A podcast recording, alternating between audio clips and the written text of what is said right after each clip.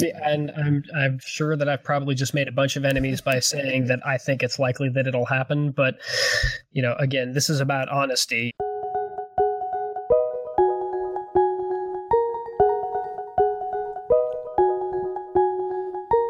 This is From the Ground Up, the story of me starting my reptile business.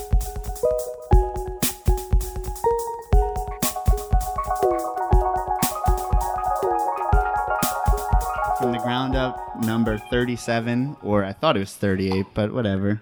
You're doing your own thing. Um, we're here with Dr. Travis Wyman. So, Dr. Travis Wyman, can you give us a little background of what you do professionally and then also what you do in the reptile hobby? All right. So professionally, I work in the field of forensic genomics, which probably a little bit too detailed to go into in depth, but basically, I just do genetic research on things, uh, do a lot of in depth high sequencing on next generation sequencing platforms.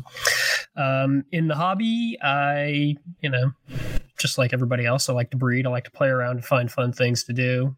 Just enjoy the animals. Uh, primary subject of my collection is ball pythons, just like everybody, mostly because they have all the different kind of morphs to play with. Um, you know, I get a little bit more of a kick out of that being the genetic side of it from you know a genetic standpoint.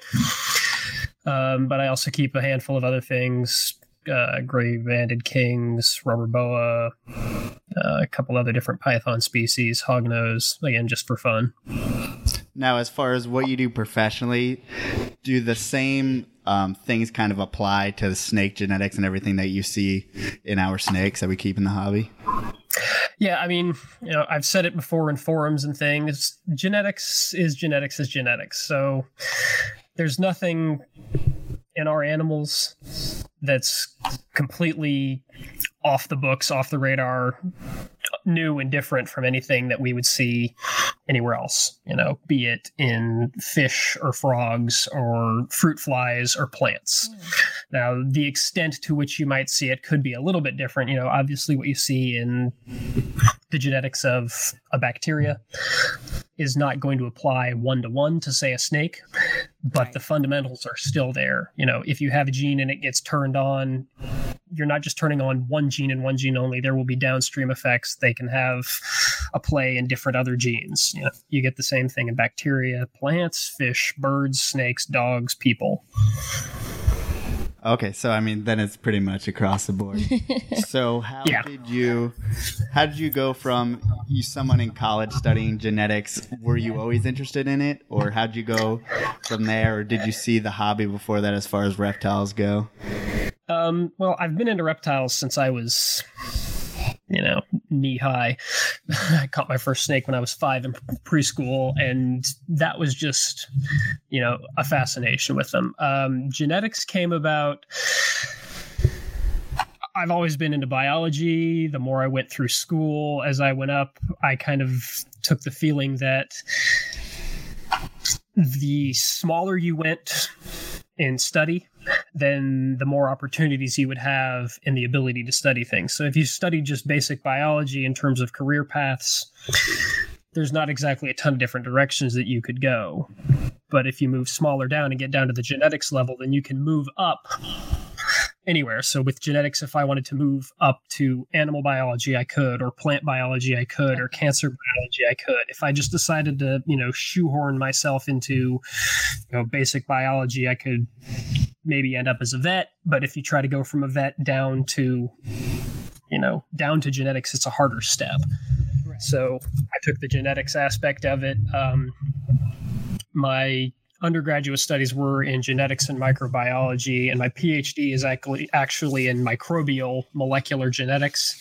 Wow. But again, it's taking that, yeah, you know, at base level, then you can step up or step around, and then you know, I took it up to, you know, the metagenomic level, and that's you know how I ended up doing you know, the forensic genomic stuff that I do, which you know encompasses a couple of different fields.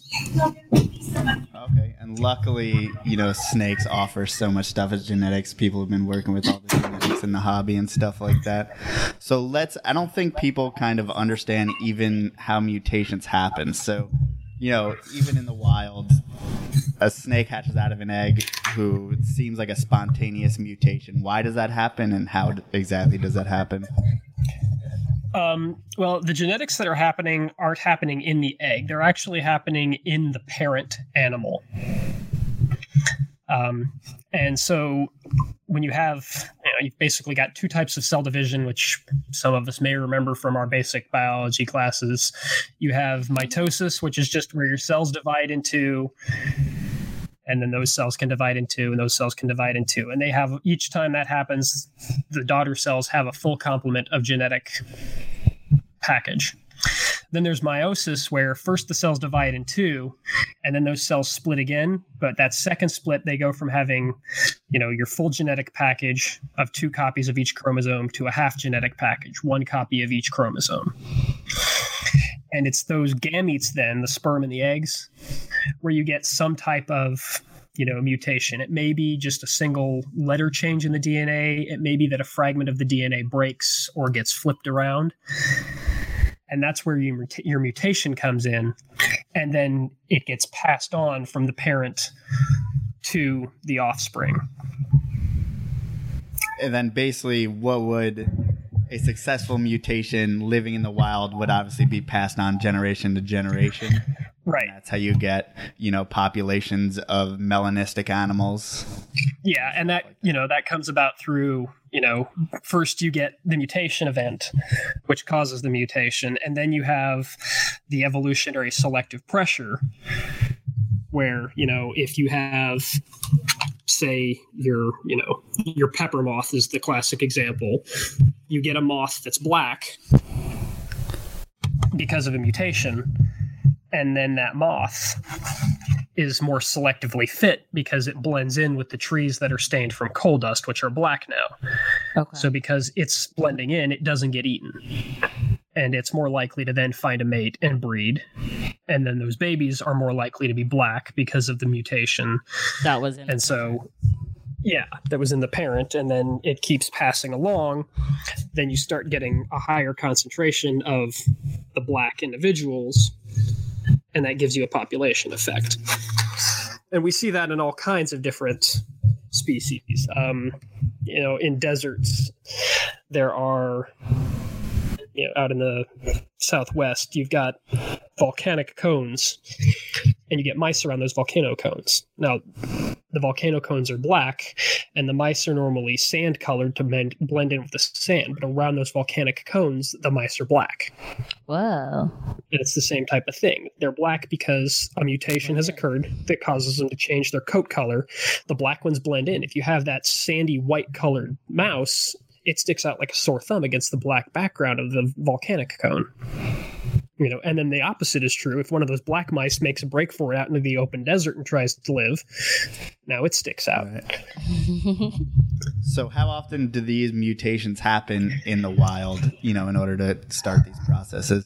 Um, eh, that's a little bit more complicated math. Um, yeah. On average, you could say that just a spontaneous mutation occurs about once every 100,000 to million letters in the DNA. Now, a lot of times those are just silent and they don't mean a lot. But you also have to consider, you know, the number of sperm and egg that are produced are in pretty high numbers. True. So, pretty much every gamete cell that you have is probably carrying some type of mutation. Now, whether that mutation is a viable mutation or a silent mutation is a whole other ball of wax. You know, a lot of those are going to be silent. You're not going to see them. They don't change anything majorly. Then there's a whole other category of them where the the way they delete the gene or mess up the gene basically kills the animal or the embryo before it can develop in, you know, after fertilization. How do we So- get so lucky, say with ball pythons, that we have so many genes that only affect color and pattern and don't really affect much of any of the other processes with the animal or internally at all? You stole my question. Um, it's a good question, and this is all supposition on my part because there hasn't been a lot done with the genetics on ball pythons. But my best guess would be that a lot of these mutations are tied in at a root level to basically one or two primary systems. And so you just get a handful of mutations to that system and it shakes out in a lot of different ways. And it's not a you know it's not a crucial system. So like at root you basically have two or three systems that contribute to pigmentation. Okay. and pigmentation isn't it, generally speaking it isn't a life or death type of thing now yeah if you end up with you know like an albino again that's the white animal that sticks out like a sore thumb and tends to get Mhm. knocked out but you know for things like black pastels or yellow bellies you know those they still don't stick out that much compared to a wild type especially in the wild Right. so there isn't a strong selection against them. So you can have an accumulation of these different types of mutations that, you know, they're subtle in as much as in the wild they don't change the animal enough to really selective against select against it. So then those genes and those pathways aren't selected against and purified against. Uh, you know, with other animals. Makes- Go ahead. that kind of makes sense as far as because I always wondered why are they um, why are there so many mutations when the animal doesn't really have much reason To do it, evolve or right. do anything because it's in basically a termite mound or something its whole life. But the fact is that that actually allows all those mutations, I guess, to survive, especially a black pastel, which is still within like the normal coloration of a ball python. Yeah. So when there's not anything selecting against you in a strong way, then the mutation can persist. And Keep doing. right, and if there isn't something selecting against that family of mutations, that's why you've got black pastel and cinnamon and het red and lori and huffman. You know, you can get different mutations there because the gene itself there isn't any real purifying process going against it. If you had strong selection against it, you wouldn't see all these different kinds of mutations to that same region. Okay, now that we're talking about that, um, I want talk about more specifically to the palmetto. As far as this is a snake that is obviously really far away from the normal coloration of a corn snake. So, um, you know, hatched out of an egg, it's a white snake with these red kind of blotches. What causes it? It seems like a leucistic, but it almost is like incompletely um, leucistic, if that makes any sense. Meaning, like the normal coloration goes through and kind of like paint splatters. What's going on there, like To genetically, to make that happen?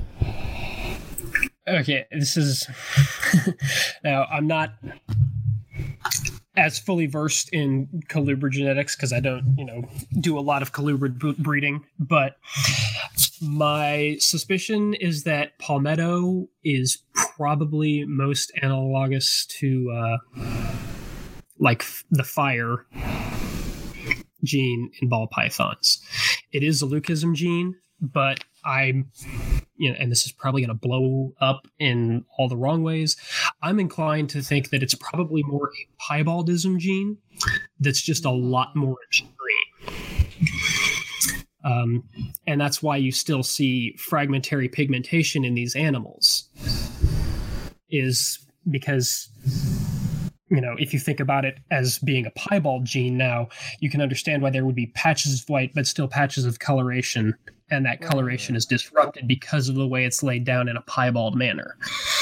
And then when you look at the fire, you know, mutation in ball pythons, the super fires or the more extreme ones like the sauce and the lemonback, it's such an extreme version of piebaldism that they basically end up all white. But then Where you look at the sometimes get those yellow The little splotches. Right. And if you look at the more mild versions like the vanilla and the disco, or especially the combinations of like fire and disco or fire and vanilla, then you see what is almost true piebaldism where they've got the the white blotches, but they've also got the patterning blotches. And I think, you know, you see that in some other species too, you know, the retics. You've got the cow retic. Cow. hmm And that's probably my guess is a similar type of mutation. Um, and when you go looking in the literature, again, going back to genetics is genetics is genetics, you know, we see piebaldism in lots of different animals. You know, we especially see it in you know our domestic animals, cows, Right. horses, dogs, cats. But you see it in wild animals. You know, we see it in deer. We see it in rabbits. We see it in foxes and wolves. And when you look over all of these different animals, there's really only about four or five genes that consistently come up as being responsible for these patterns. Um, and like deer, there are three very specific types of piebaldism, and you can tell even at a distance. Once you, you know, again, once you've gone into the deep literature, you can tell that they are expressed differently. There's one that's expressed stronger towards the tail than it is towards the head. There's one that's expressed stronger towards the belly than it is the back. And then there's one that, for lack of a better term, is both belly and tail stronger than head and back. so Okay. you know, you've got a it. top, you've got a That was gonna top be- down, you've got a front to back, and then you've got you know an upper left corner to bottom right corner type of piebaldism, and those are three separate genes. So if you have three separate genes responsible for piebald, piebaldism in deer, you could see how there could be multiple types of piebaldism in other animals too, versus just the standard. Well, bam, that's a piebald ball python, and there's no other types of piebald. Well, there could be something else that's different, and it's just expressed more radically.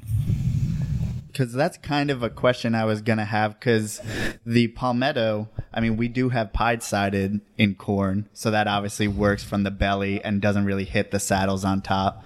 So you'll get basically white in variation, mm-hmm. lower to higher on the side of the animal, but never goes over the saddles really. Mm-hmm. And then obviously in ball pythons, you see it in more of a banded pattern, mm-hmm. you know, around it. Mhm. so that's why I was wondering. And then also the the palmetto kind of acts like leucistic other colubrids as far as you have bug eyes and stuff like that. And it seems incomplete dominant from what I've seen. Does the So- palmetto do? Does it go all down the belly? I can't remember what the belly of a palmetto looks like. Is there still the red splotches all throughout the belly too? No, I don't believe so. Oh, believe it's clear. only I'm not 100% it's only sure. on the saddle. But that's why I was just wondering. I don't know because it seems like it acts like a Lucy to me as far as inconsistency with all the other colubrid leucistics. So I was wondering if you had an opinion on that, as far as um, leucistics usually connected to a bug eye gene, especially in our colubrids. Um, the okay, so this gets this gets a little bit more weird. um, so the way that leucism happens in almost all animals, and it's also tied back into um, the uh, piebaldism is in how melanocytes are laid down. Melanocytes don't just act only as pigment genes. Um, a lot of times they act as, you know, like either traffic cops or pathfinders, where they direct other cells to move along. And if something happens to cause a defect in the function or formation of the melanocyte, then the way other genes react and other proteins fold and function can be disrupted.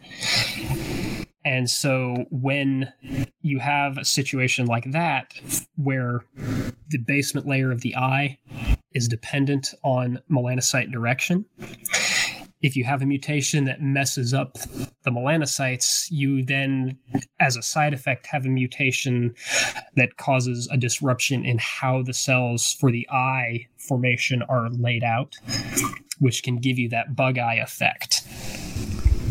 So does that So- happen stronger in piebald genes or you know your Lucy's? As far as the It's not that it- melanocytes, are they affect? They're obviously affected with other genes, correct? Yeah, well, I, it's like a direct. It's a direct effect of it. It's a uh, in in genetics we would call this a secondary phenotype or an extended phenotype.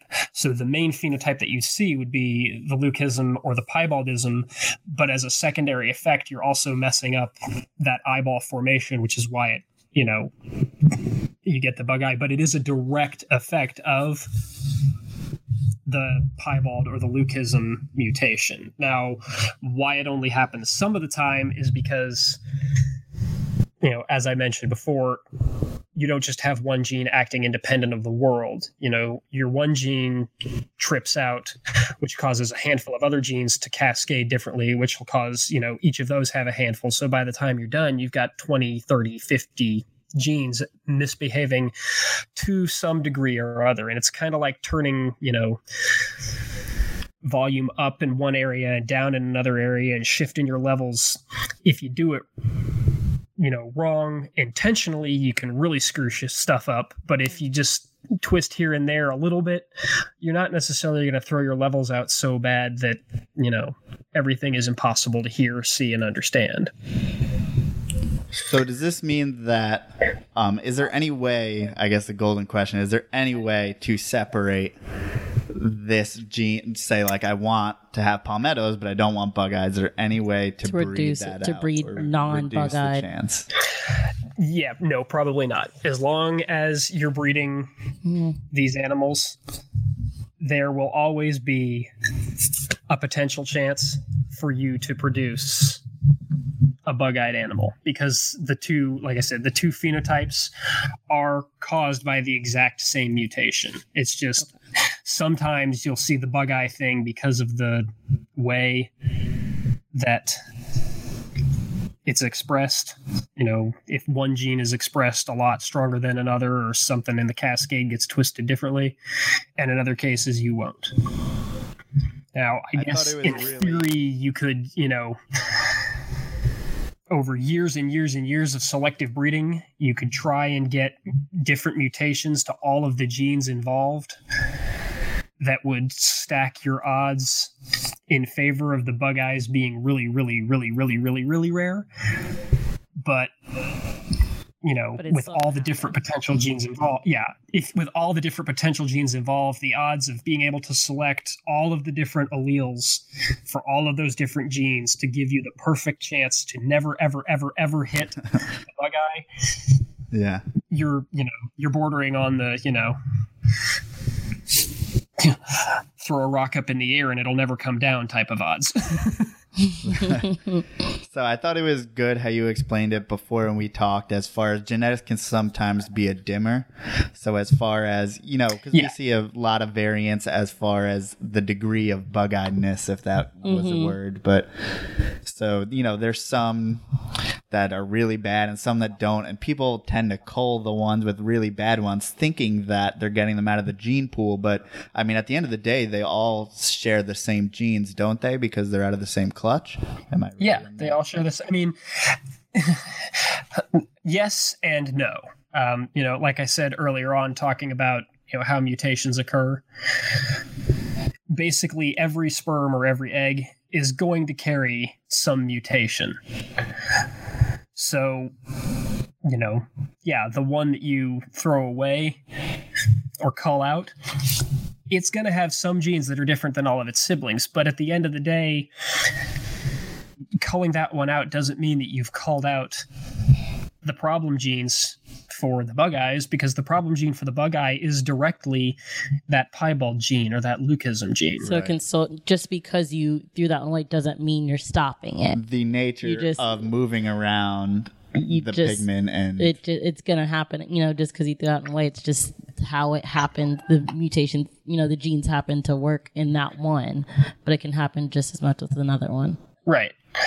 And, you know, if you know, if you can think about again, going back to ball pythons, and I know that this started with colubrids, but ball pythons are just one of the more dramatic everyone examples of it because everybody, you know, everybody usually understands ball pythons. So we see the bug eye phenomena in the blue-eyed Lucy group. Okay, especially with super lessers and super butters. It happens really consistency with those. But when you start looking at things like the Mojave butters or the super Mojaves, the super Russos, you know, and then keep scaling it back, it's the ones that are the more extreme example that are more prone to causing the bug eye. And that goes back to that dimmer switch Mm-hmm. concept.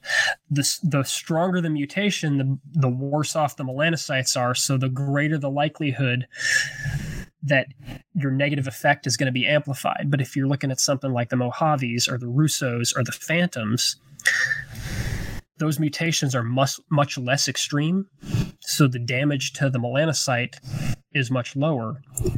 So the likelihood of the bug eye phenomenon is lower because the dimmer switch isn't cranked as high as you're moving along through the pathways. Okay, so essentially, when you're getting a full leucistic snake, you're breaking the very way the melanocytes work so much that you are messing up your potential or upping the potential for the bug eyes. Correct. So the more, so I mean, you would think that a piebald is going to be less often bug-eyed than your full Lucy that may be super butter or something like that. yeah. Okay. I mean that makes sense. So what we're doing right now in the corn corn snake hobby is Back to we're, we're taking palmettos and we're breeding them to wild caughts, saying, you know, this is going. It's all a matter of inbreeding, is why we're getting these eye problems, even though everything's recessive anyway, so everything shares. The inbreeding's going to stuff like happen. But um, so this is generally. Are we wasting our? We're wasting our time with the by wild trying to do caught stuff. Yeah, the odds are that mm, breeding it to the wild type stuff is not going to fix the bug eye problem. the odds are that this that the bug eye problem is just is intimately tied in, and it's a direct cause of the palmetto mutation itself. So you breed more wild, you know, you breed in more wild type blood. Yeah, it's good to help, you know, it's always good in my opinion to outcross just because, you know, inbreeding is a bad thing overall. Right. But if your goal is I'm going to solve the bug eye problem, I don't think you're going to prove to be very successful in that. Okay. So that's that's interesting. So I mean, we're looking at probably 10% of them have been coming out bug-eyed now. So I don't know if that's going to drop anytime soon, but I mean, people try to um, very popular in colubrids. People culling out things that they do not want. So um, some of the old school keepers actually, if a baby's not feeding, um, they will cull out that baby in order to get it kind of out of the gene pool. So is that doing But is it anything either? genes that's And- keep it? I, I mean, clearly I don't know, but in my head I would think genes isn't what's keeping it from eating. I don't know. Is it something that's hereditary? okay. Possibly. Um, so, you know, now you're getting into behavior and that, you know, behavior being instinctual. Instinctual is down to somewhat to a genetic pattern. Um, so, yeah, it's possible that by culling out the weak eaters, you're purifying those genes out. But it also goes back to so what if the weak feeder has got five genes in combination and that's what makes it a weak feeder? Mm. and you have to get those five genes in concert. So you call that one out. You haven't purged those five genes out of the population because all of its siblings have those They're still there, genes. They just don't have them all combined Mm. I mean, nobody's going to say, well, I've got this one weak feeder. I'm going to purge the entire clutch and I'm not going to breed these parents together because those genes are in there. Right, because you don't know when you're gonna get all those five Right. working together again. Like we You know. can't make that happen. We, you know, we can't go. you know, if if people were a lot more diehard about it and only bred their strong feeders together, and yeah, you know, anytime you got a clutch of weak feeders, never breed those parents again and purge the whole clutch, Good you'd be you'd be a lot You're gonna have it no would solve babies. the problem. But you know, it's you know, it's one of those things. People don't do that. Um, because it's a level of it's a level of selective breeding that the hobby is you know they're not into and they're not they don't think on Also, I mean, corn snakes, they make colder babies because, I mean, you're having a clutch of 20 eggs. Um, the babies are so small, you're feeding so many babies, and they're honestly not worth that much. I But think there's if some you other have ones some get- super duper Get two babies. gene ball python, I think you're getting that thing feeding. And I mean, You're that gonna just find a goes way. along with the money that's in the hobby. yeah you know and you know like i said it's a numbers game i mean you know if you you, got a six egg clutch from ball pythons and you're aiming for one thing and that one thing also ends up to be your weak feeder you're not going to be like well mix that one and mix the yeah. whole clutch and never breed these parents together because you know those parents were expensive and that four gene female is you know now oh, you know a pinnacle of my thing and the three gene male that i bred her to is you know he's a good breeder but all of his you know offspring turn out to be piss poor feeders you know This kind of leads me to a gonna do that. different place because I feel like ball pythons, people say, oh, like my clowns feed really well, my spiders, even though they have neuro, feed very well. But those seem to be genes that were some of the first that we brought in. So is there a level of domestication or some way to where the things that The we've been breeding in in captivity, captivity? actually eat better? Hmm. That might be an overreach. but, uh, That, that- Um, domestication of snakes is a real mm, hot topic. Yeah. So, I agree. domestication is not an instantaneous process, and I've gotten in this argument with a number of people in the past.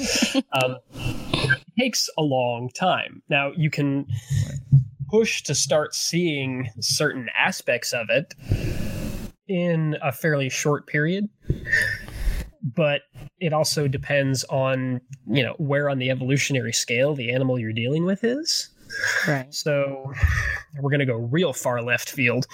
Uh, in russia back in i want to say it was the late 50s early 60s they started an experiment with foxes and basically they would you know breed foxes together and then they'd reach into the cage and whichever one came over and was friendly they'd take that one you know and then they'd put it in a cage with all the other ones that would do that and then they'd breed those ones and they kept Oh, repeating that nice cycle one. yeah Okay. and they have been doing that consistently since this experiment started so we're going on like 40 50 years here Whoa.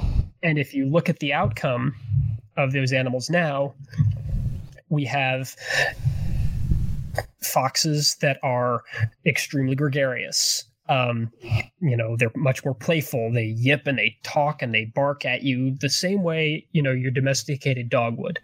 They still look like foxes, except I had heard you're getting things like floppy ears and shorter snouts and stuff that. and that's what I was that's what I was about to say. You get you do see some things like piebaldism, floppy ears, longer tails, Hmm. um, some changes in facial structure, but when you look at the larger set of data, part of the reason that that's happening is when the scientists would go in and they'd stick their hand in the cage and the little fuzzy ones would come over to play. What if you get three of them that come over to play?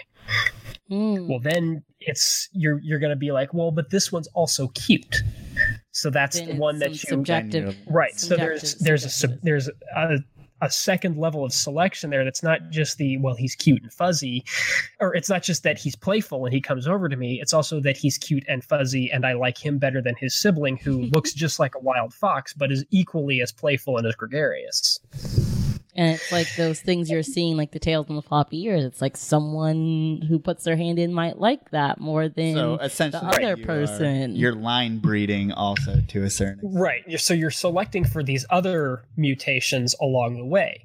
Now, I, that's probably similar to what we're seeing with a lot of these, you know, like you're saying, the older morphs that have been in the hobby a long time spiders you know.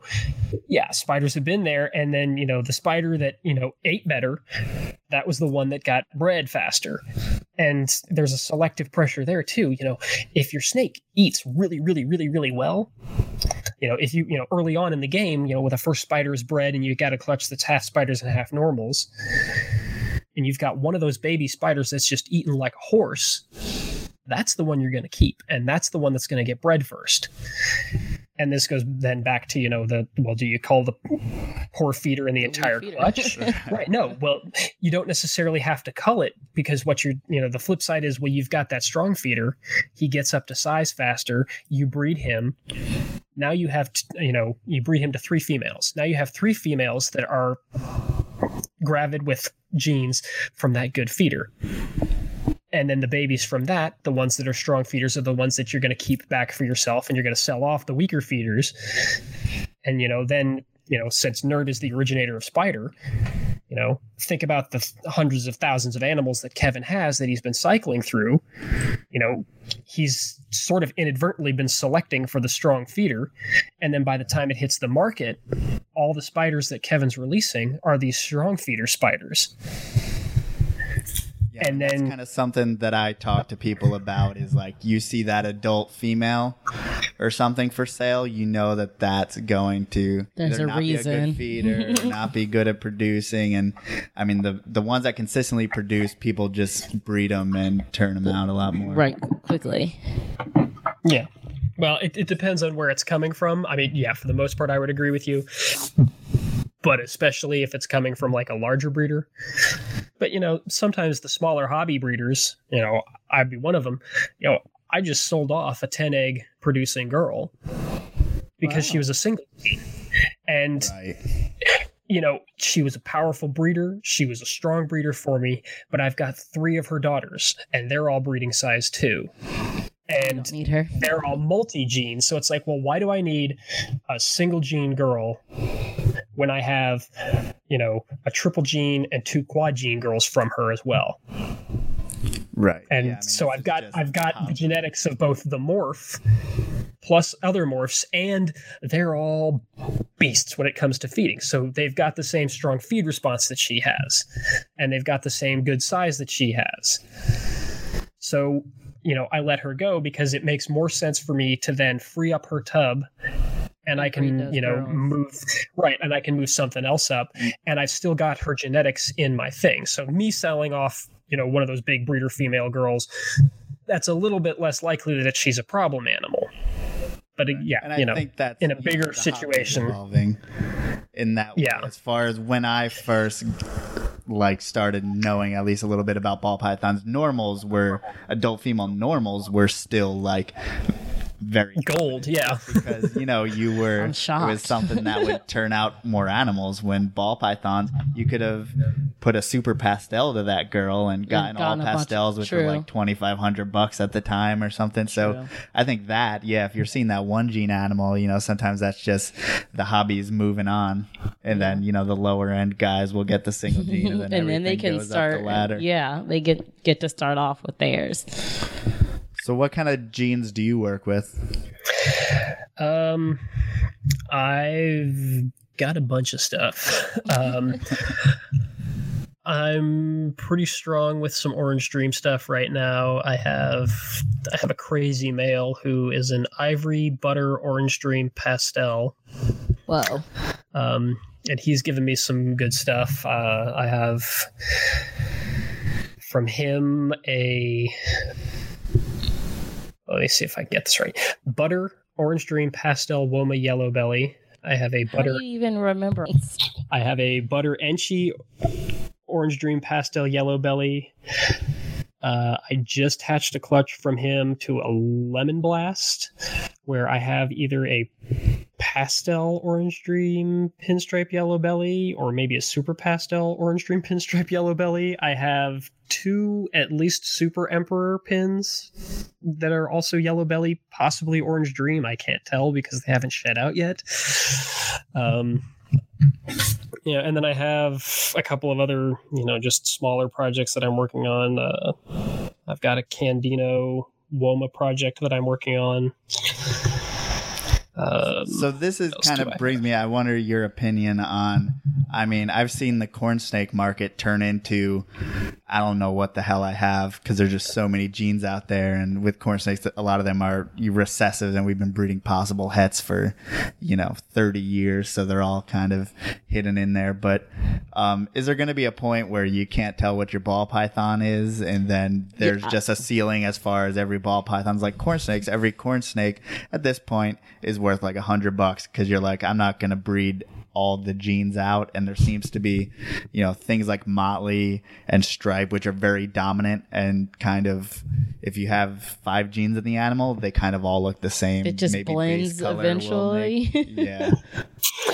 Yeah i mean i think we'll probably well i think we're starting to see that a lot with ball pythons. Uh, I don't want to say a complete saturation, but I'm more inclined to say that we're seeing that because of what I'm see- seeing turning up in you know big box stores.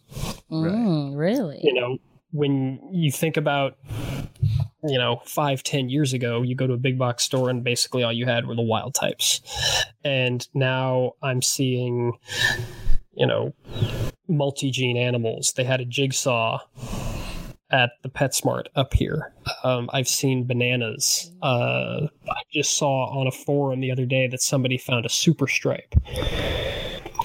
So at when Petco? those have hit the at Petco. Whoa. So when you've hit that point where right. you know Petco is selling these things, you know, it's super stripes five years ago were yeah, super stripes five years ago were you know pretty serious snake. And now they're being looked at as a byproduct kind of thing.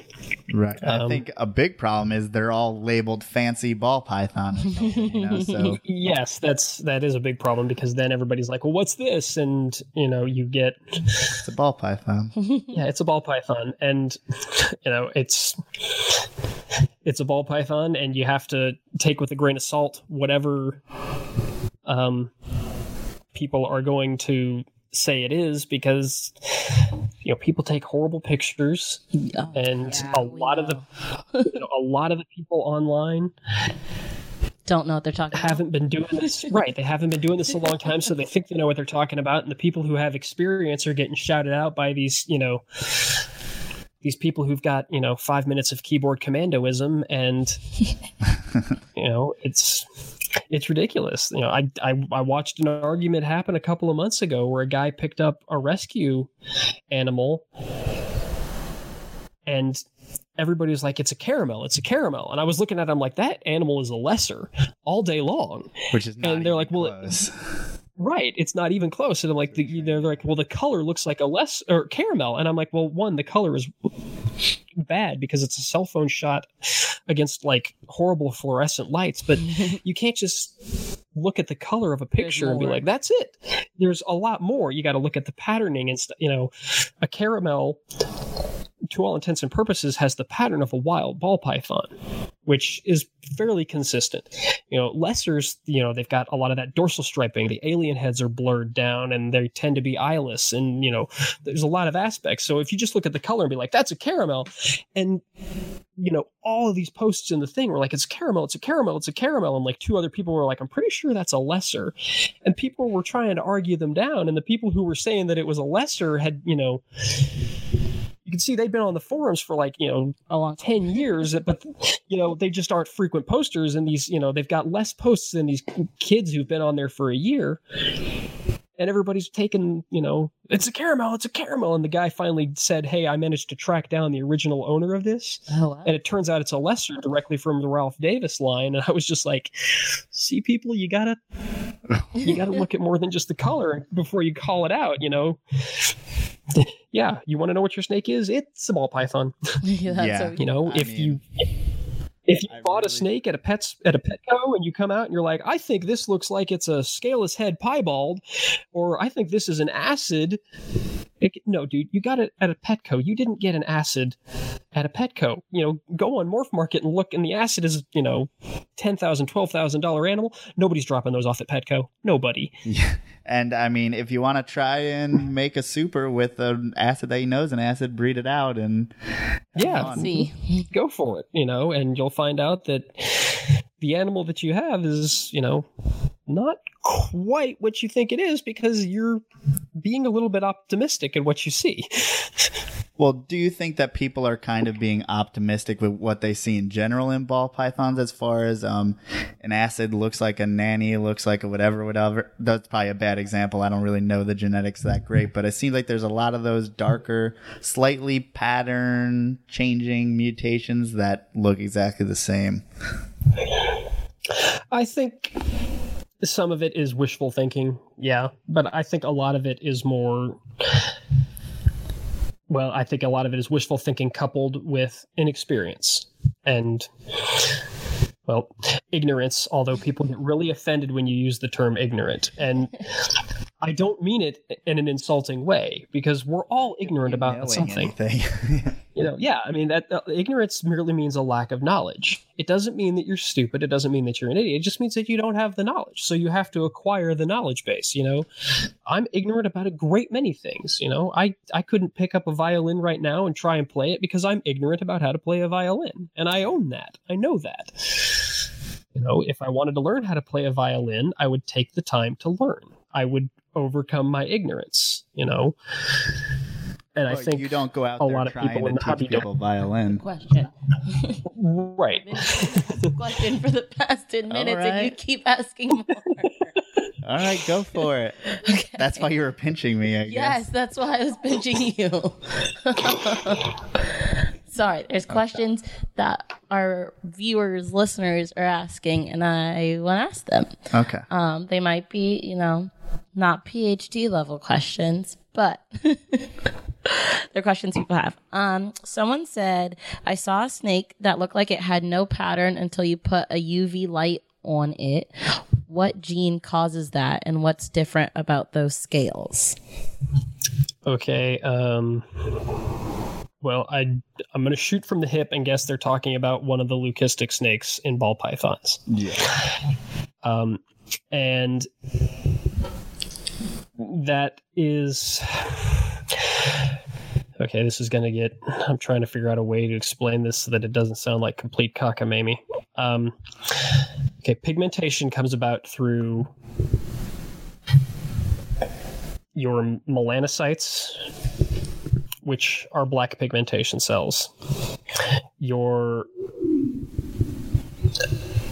xanthin your xanthin containing cells which can either contain yellow or red pigmentation. I mean it's the same cell but depending on the chemical makeup of the pigment it's either red or yellow. Okay. and then you have a third structure which are iridophores. They are basically cells packed with guanidine crystals I'm so Guanidine crystal, lost. that's a new You one. are Yeah, I know. alien This is where- right this is now. where it it's weird I know. so they're cells that are basically packed with molecular crystals And, and those crystals act like a prism they make our snakes basically rainbow and stuff when people see a rainbow snake, right?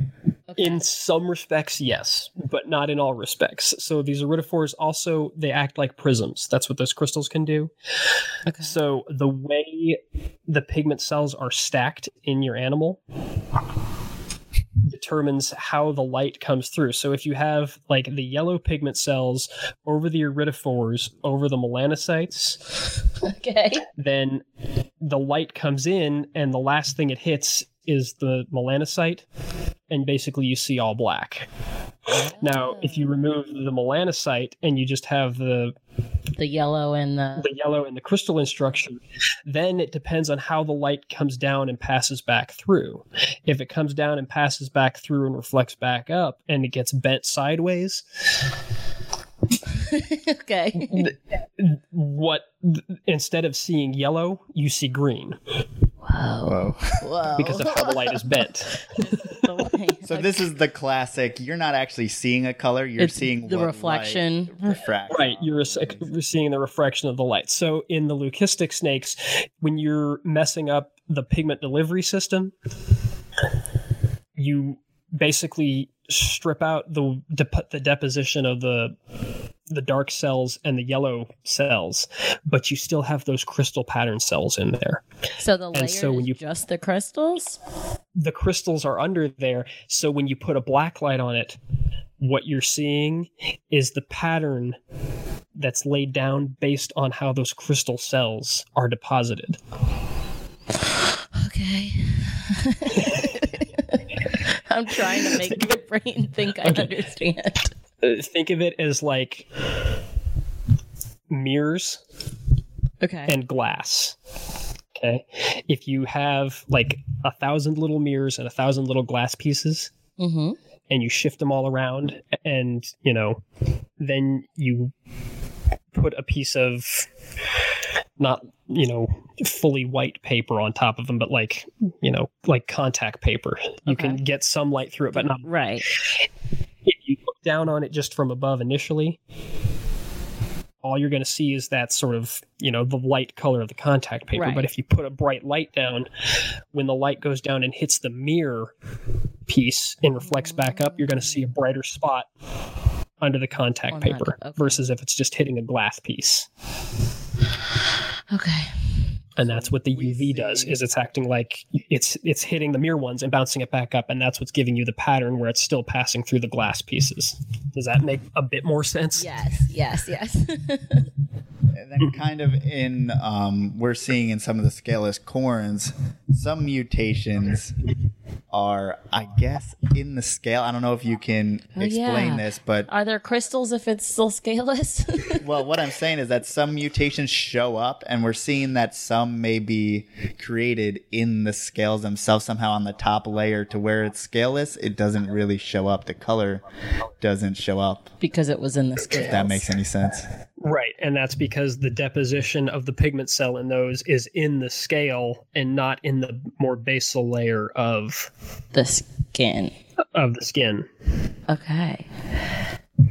I mean, you see, even with, especially with Texas rats, you see the natural Texas rat is kind of a nasty, muddy, black brownish color, and then it's scaleless and it's pure red and black, and you know, yellow and black, and it's very defined. All the Mhm. stuff on it. Yeah, and that's probably because there's the layer of pigmentation in the skin itself, and there is a second layer of pigmentation cells in those scales.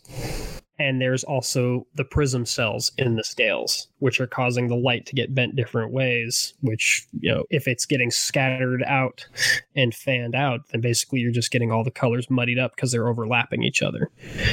Okay. But if you strip away those mirrors and those prisms, It leaves you with. strip away the scales, it leaves you with that base pattern coloring. Which is why just scaleless have much more crisp pattern and pretty much anything we have scaleless. hmm at this point. It's super cool. But um, kind of changing gears, I was wondering if you knew um, what I tend to see in the hobby, making kind of a generalization, is you see a lot of ball pythons with incomplete dominant mutations, and you see a lot of the colubrid species with more recessive mutations. Is there any reason why they would be predisposed to more of one, One or or the, the other? other? Um, again, this is going back to Uh, sort of.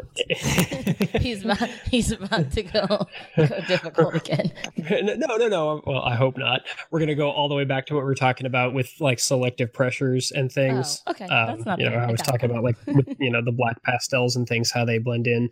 Um, you have in in pythons and in ball pythons because and I again this is a lot of supposition on my part. I'm not swearing that any of this is absolutely true because we don't have the full body of genetic evidence done in snakes.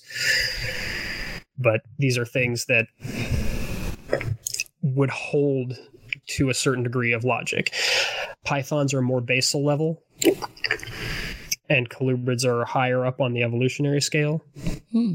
So there's been a greater degree of genetic purification for refining pathways in certain directions in the colubrid type snakes. Because of that, mutations that would be incompletely dominant or dominant are going to have a tendency to be selected against more in a more highly evolved animal because they have gone through a greater degree of evolution, which has also put them through a greater degree of selective pressure. It's just been kept. Cho- it's been chosen out more than.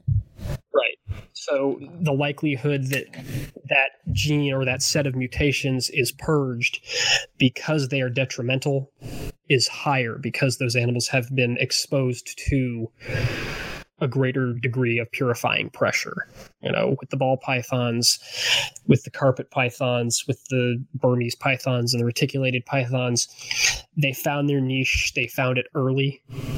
And the it. genes, yeah, and they stuck with it. And the genes that they have, you know, the mutations that occurred in them that we see, they're not overly detrimental. Now, you know, why are they not overly detrimental? Well, you know, in retics, you're not seeing huge, you know, changes that cause massive pattern disruption that would make a retic stick out too terribly much. Now, yeah, when you start stacking things together, you get, you know, all white orange snakes or all Mhm. blue, you know, but just the base level individual mutations are not different. Right, they're not enough to cause them to stick out enough. But, you know, because the pythons came early, they got in early, they established their place, you know, the colubrids had to find more niche environments and places to fit into. And in those places, it was the more, you know, those subtle mutations were still enough to create a, an imbalance in them that would select against them. Gotcha. I understood that. I followed. I'm I, proud of I myself. I feel like just by nature, if you look at colubrids, are much more of hunters and are out in the open more. So maybe just yeah, look at their yeah, look at how they act, they their probably get temperament, things out like so that. much easier. And then as far as um, like you see that most of our leucistics are incomplete dominant. A lot of our, you know, our albinos are recessives. Um, on like the DNA level, why is that? Why is that generally a rule? For albinos?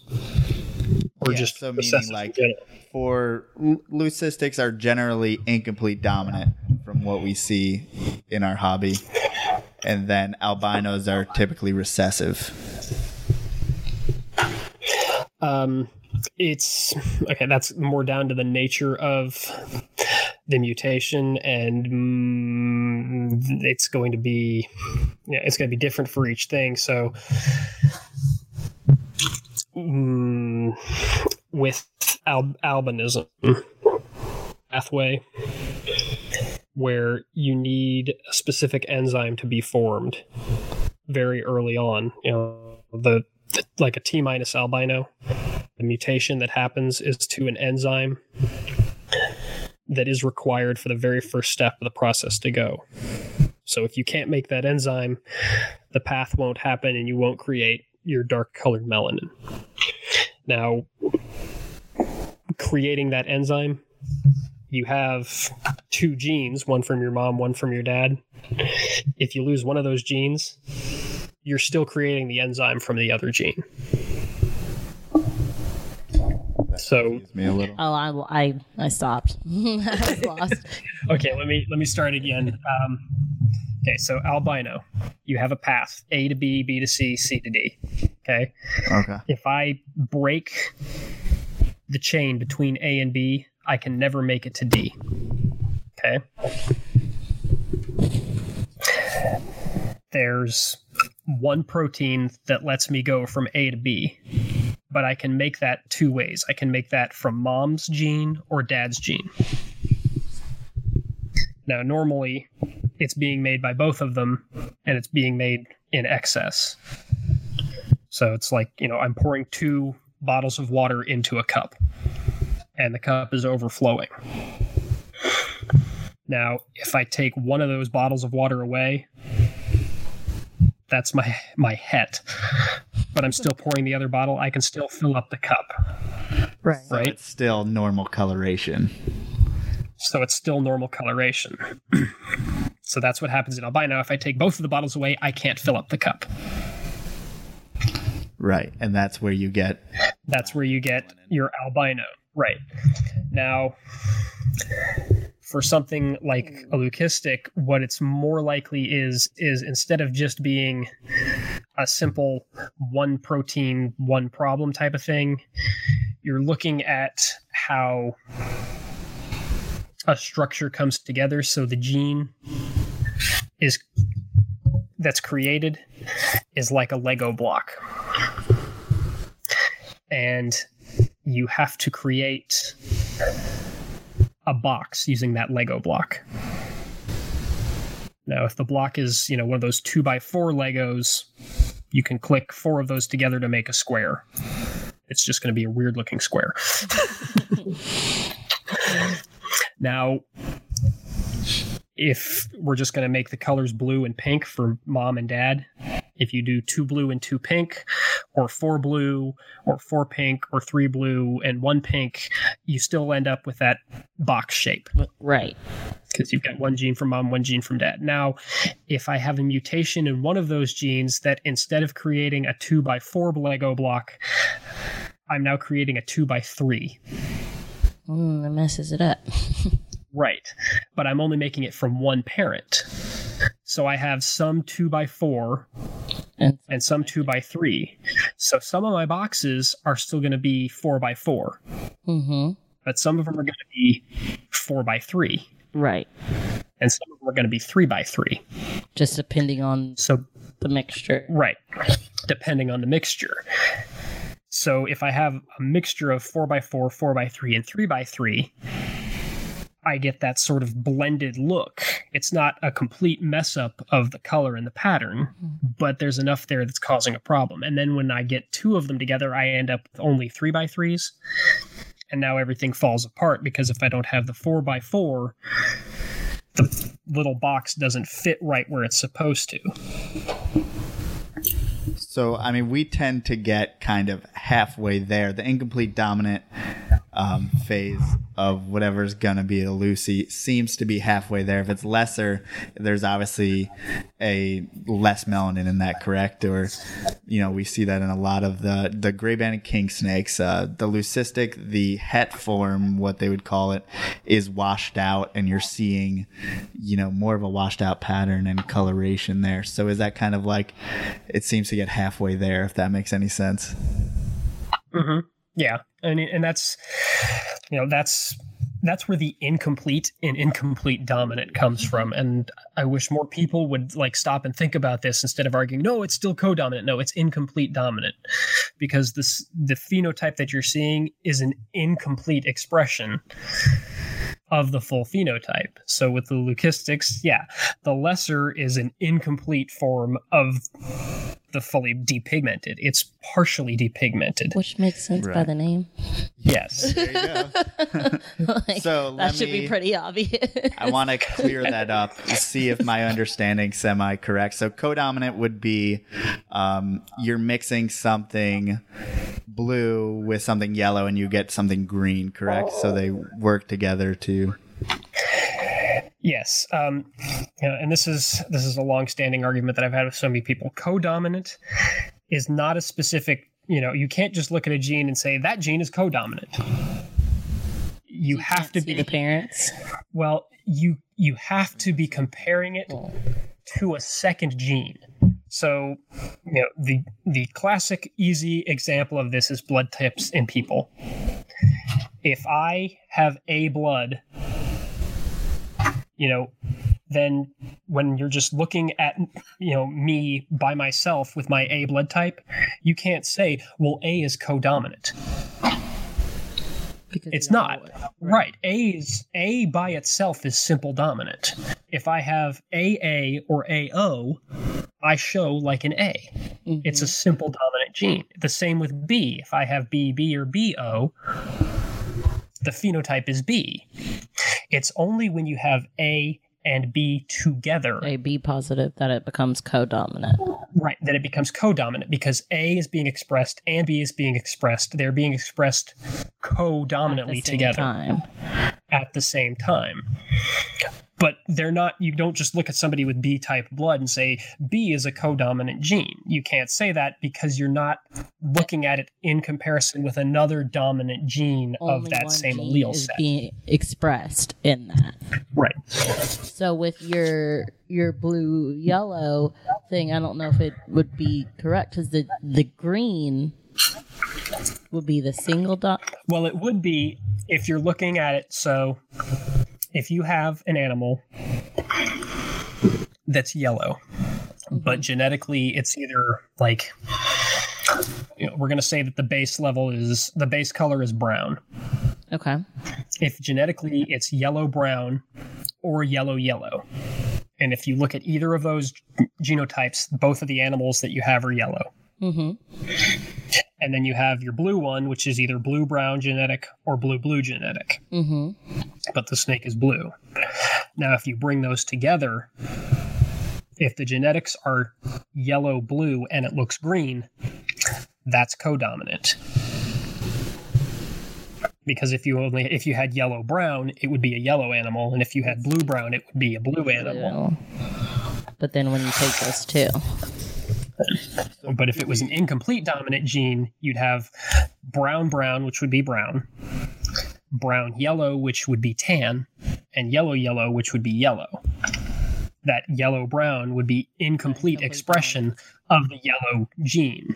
right, a version of the pigment. Right. So thinking back, I don't know really of much, but what does act co-dominantly in reptiles that we know of? Is there anything? Um, there's nothing directly that I can think of. The closest that we have would be the spider and the blackhead. Um, spider and blackhead have been shown to be allelic, Mm. but we both we know that both of them have a super form. The super form in spider is lethal, but that's still a super form, and we know that blackhead has the super blackhead. And when you put spider with blackhead, basically what you end up with is an animal that looks mostly normal. And you can kind of think of it as the spider mutation turns up the expression of the gold patterning, whereas the blackhead turns down the Down. expression of the gold patterning. So when you have them individually, Just kind of balances out. right? Well, when you have them Well, sorry. individually, that's why you get spider Right. with high expression of gold and blackhead with low expression of gold. But when you bring them together, Them. basically are taking you know the one that's tuned all the way up and the one that's tuned all the way down and just bringing it back cancel into the middle yeah and they're canceling each other out but again it's not true codominance because neither of those genes by itself is simple dominant. They both have a super form.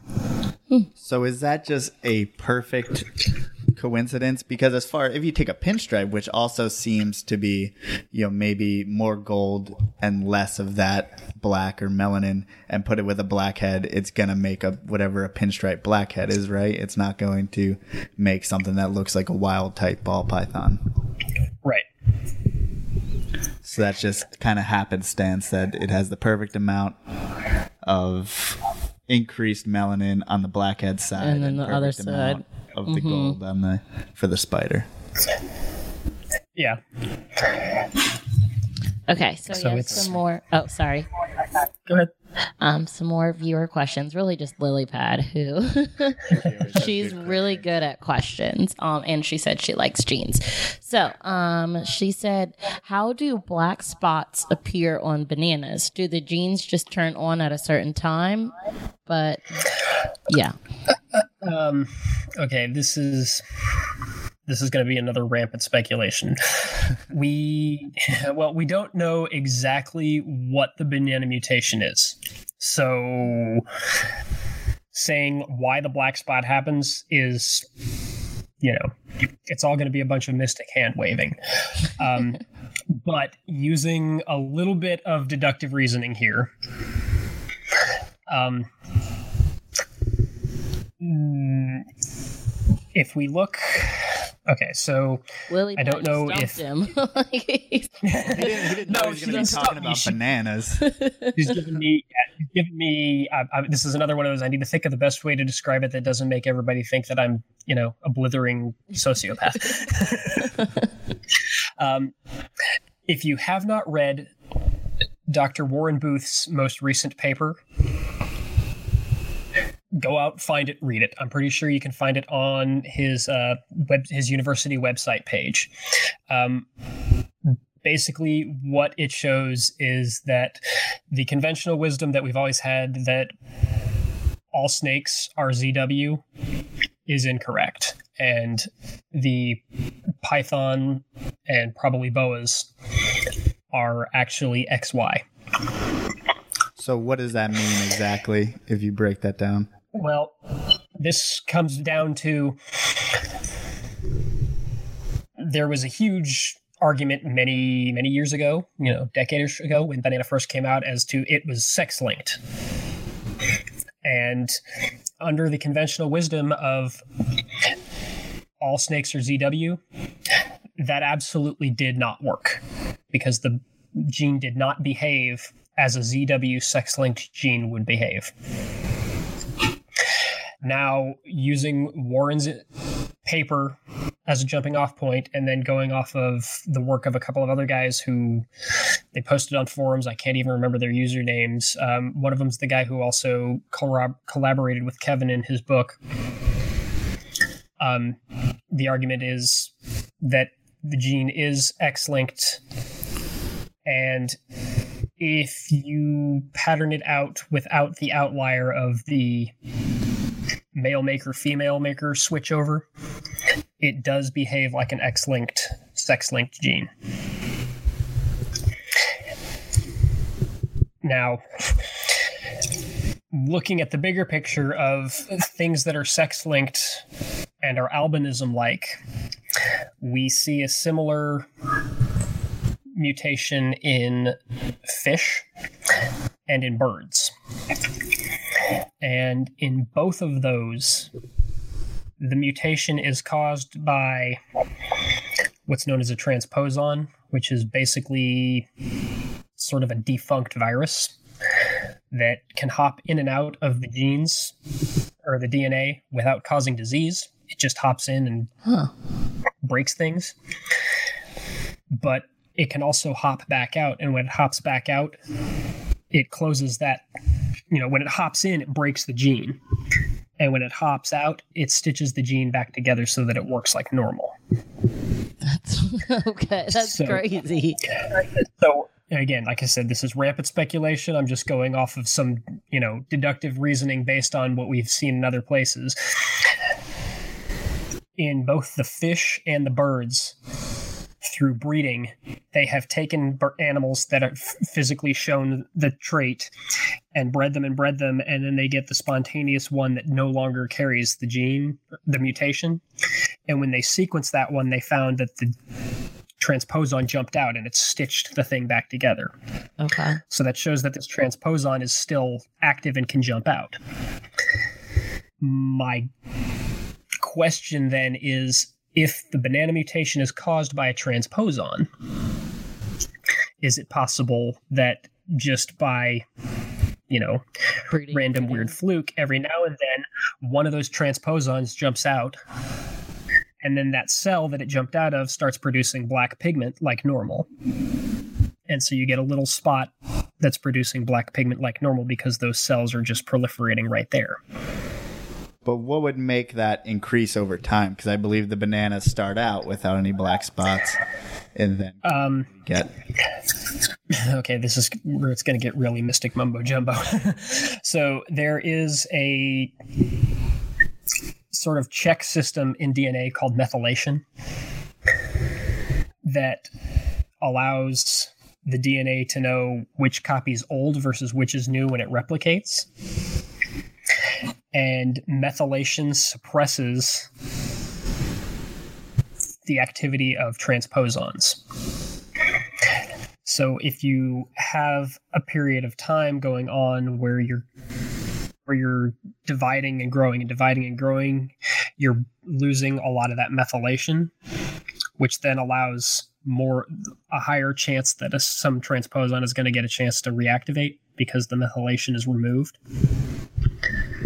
So in your babies, almost everything is methylated because they're brand new born and all their cells are brand new. But then as they grow older and they start dividing cells more and dividing cells more, that methylation is getting wiped, which is then allowing transposons to activate, which is then causing your little freckles to pop up here and there. Is that why we get moles later in life? or uh, what are they? Liver spots, right? Or what- does that- Uh, that's that's different. That's more that's more a response to sun damage. Oh. oh, that makes sense. Yeah. So our bananas are definitely not sun damaged. We certainly Well, I mean, in little boxes. They could be if you're keeping your banana outside in the sun. I'm guessing most people aren't doing that. Hopefully. certainly not. um. Okay. Can I do another Yeah, user question? another- Okay. Someone said, "Are spiders too far gone to stop in- inbreeding and to stop the problems like head wobbling?" Um, uh, spiders, I would say, are the most outbred gene out there. So the head wobble has nothing to do with inbreeding.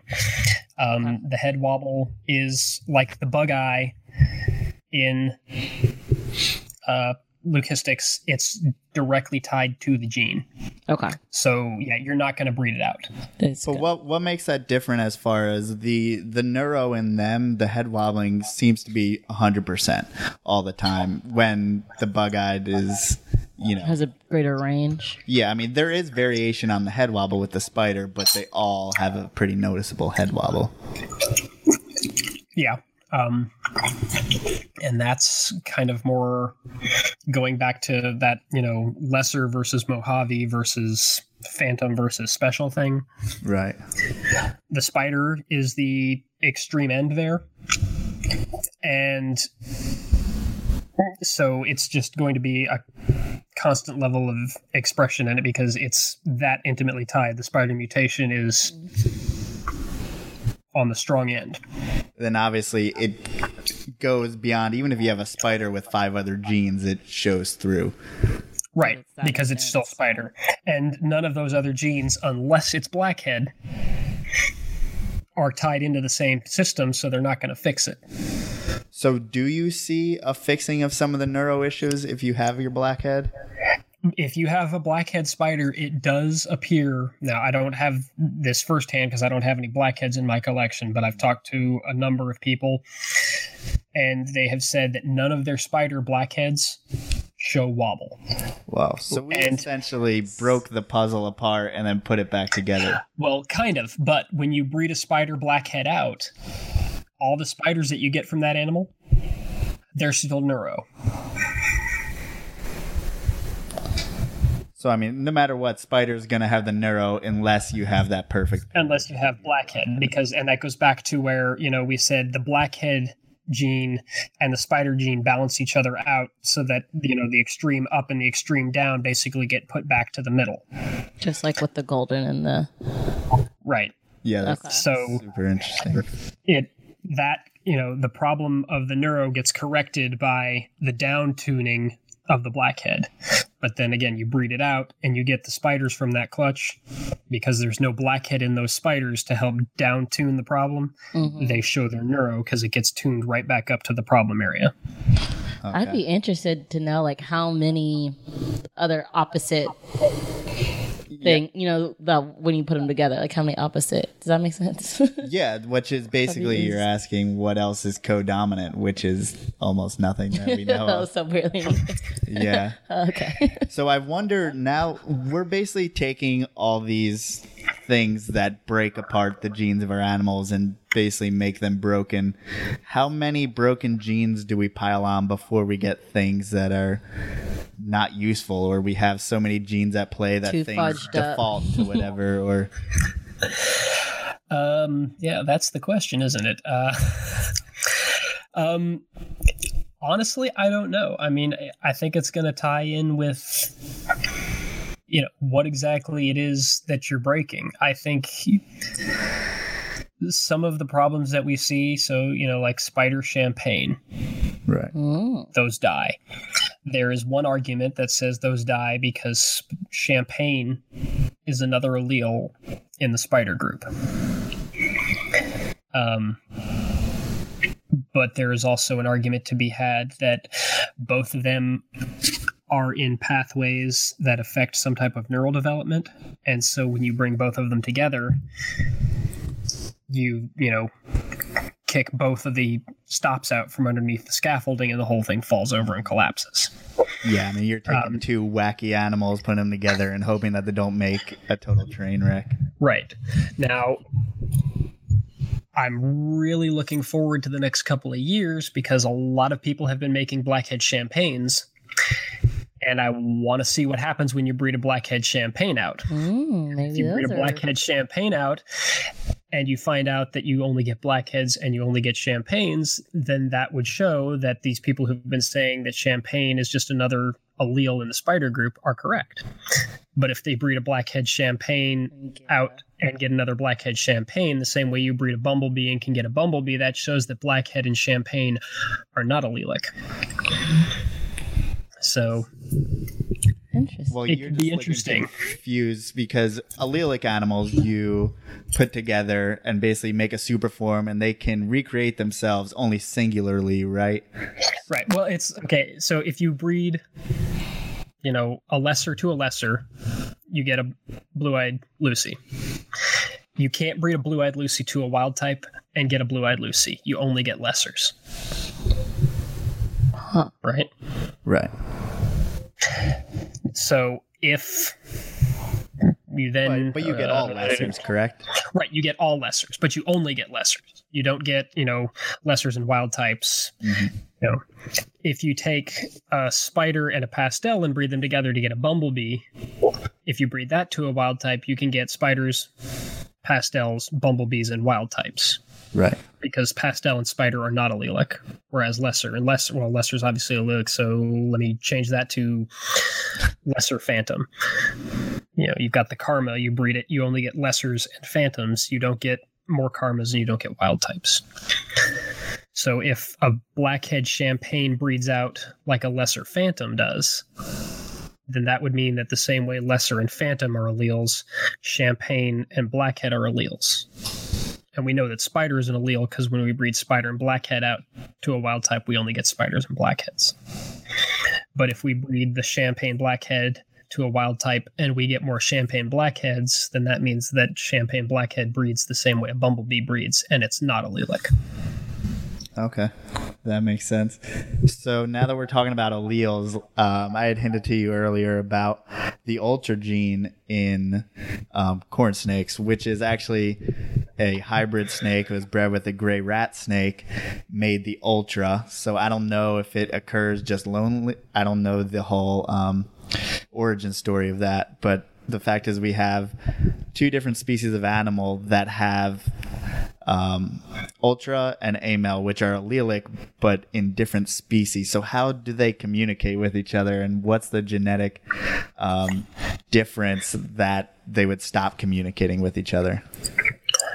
Um, that's going to depend on the gene that we're dealing with. So with the amel and the ultra, um,